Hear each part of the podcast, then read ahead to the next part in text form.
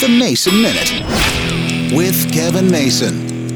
One of the things that President Biden is trying to do is get more and more people to convert to electric cars. And while I've been interested in looking into it, there are some issues with that. Of course, when you have to replace the battery after all those years, it's hugely expensive. And how do you recycle those batteries? Still stuff they're working on. But the biggest problem for me with an electric car has always been the recharging. If we were to drive it to Indiana, you can't make it because it's like 500 miles. You can't take an electric car 500 miles, so you have to charge it along the way. Well, where would you charge it? And how long would it take? With a combustion engine, you got to stop for gas at least once. No big deal. It's five or 10 minutes out of your trip. We all know with an electric car, it's going to be more than five or 10 minutes. But I've thought about a hybrid, the part gas, part electric vehicle. And there are a few of them out there. And well, of course, they're getting bad reviews because they're heavier than combustion or electric vehicles because they've got a little bit of both. Until we figure out how to make batteries cheaper to replace and quicker to recharge, I'm going to have a hard time switching over to an electric vehicle. I love the idea, but I'm still not sold.